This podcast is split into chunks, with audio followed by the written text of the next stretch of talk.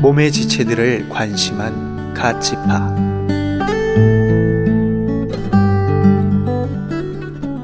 신명기 33장 20절 21절 가시 암사자같이 엎드리고 팔과 정수리를 찢는도다.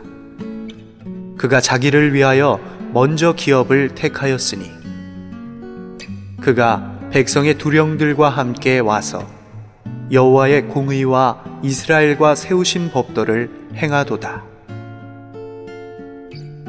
먼저 기업을 택하였으니 라는 말은 요단 동편의 땅을 가리킵니다. 갓은 자신을 위하여 그 부분을 받았지만 그것을 누리기 위해 그곳에 머물려 하지 않았습니다.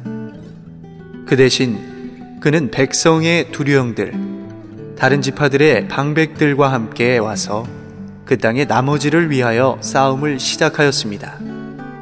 갓의 가장 좋은 방면은 원수의 머리를 짓밟는 것만이 아니라 자신으로 인한 그의 승리를 누리려 하지 않았다는 것입니다.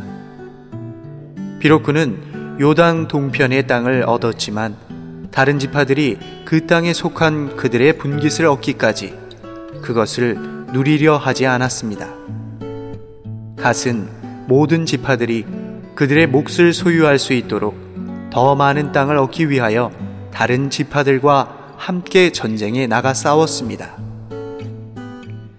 구약의 이 비유에 대한 신약의 해석은 우리가 항상 형제들, 몸의 지체들을 돌보아야 한다는 것입니다. 우리는 몸을 관심해야 하고 몸과 함께 움직여야 합니다. 당신은 당신이 있는 지방만을 관심하고 있습니까? 아니면 몸 전체를 관심하고 있습니까? 창세기 라이프 스터디 중에서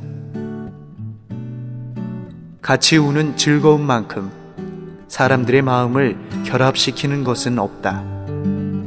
루소